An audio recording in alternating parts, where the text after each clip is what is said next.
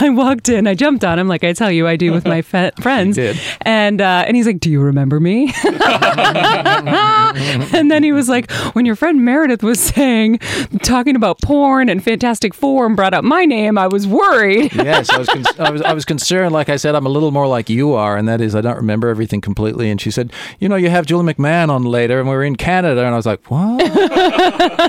I was nervous too. Like I said, maybe she would have said that we watched a porn we together. all watched porn together. It was, uh, I would have it to was good believe times. her. That's what you must do in Canada, by the way. You have to watch porn. in Okay, Canada. do you remember when we were filming up there? Did you see all this crazy porn too? Canada has prolific porn, and and and I I agree with you. It's it's like it's it's it's it's kind of a world that you don't even understand because the Canadians is kind of a conservative race. You know, they're they're an empiric kind of uh, Yeah. whatever, and they've they've got this very conservative vibe to them. But they have the most extraordinary pornography. Just on regular channels. regular It's like I was channels. watching the news and then I flipped Yeah. and I see a nub going into a butt. No, I know that's but that happens. crazy. That sounds like it happens to you often.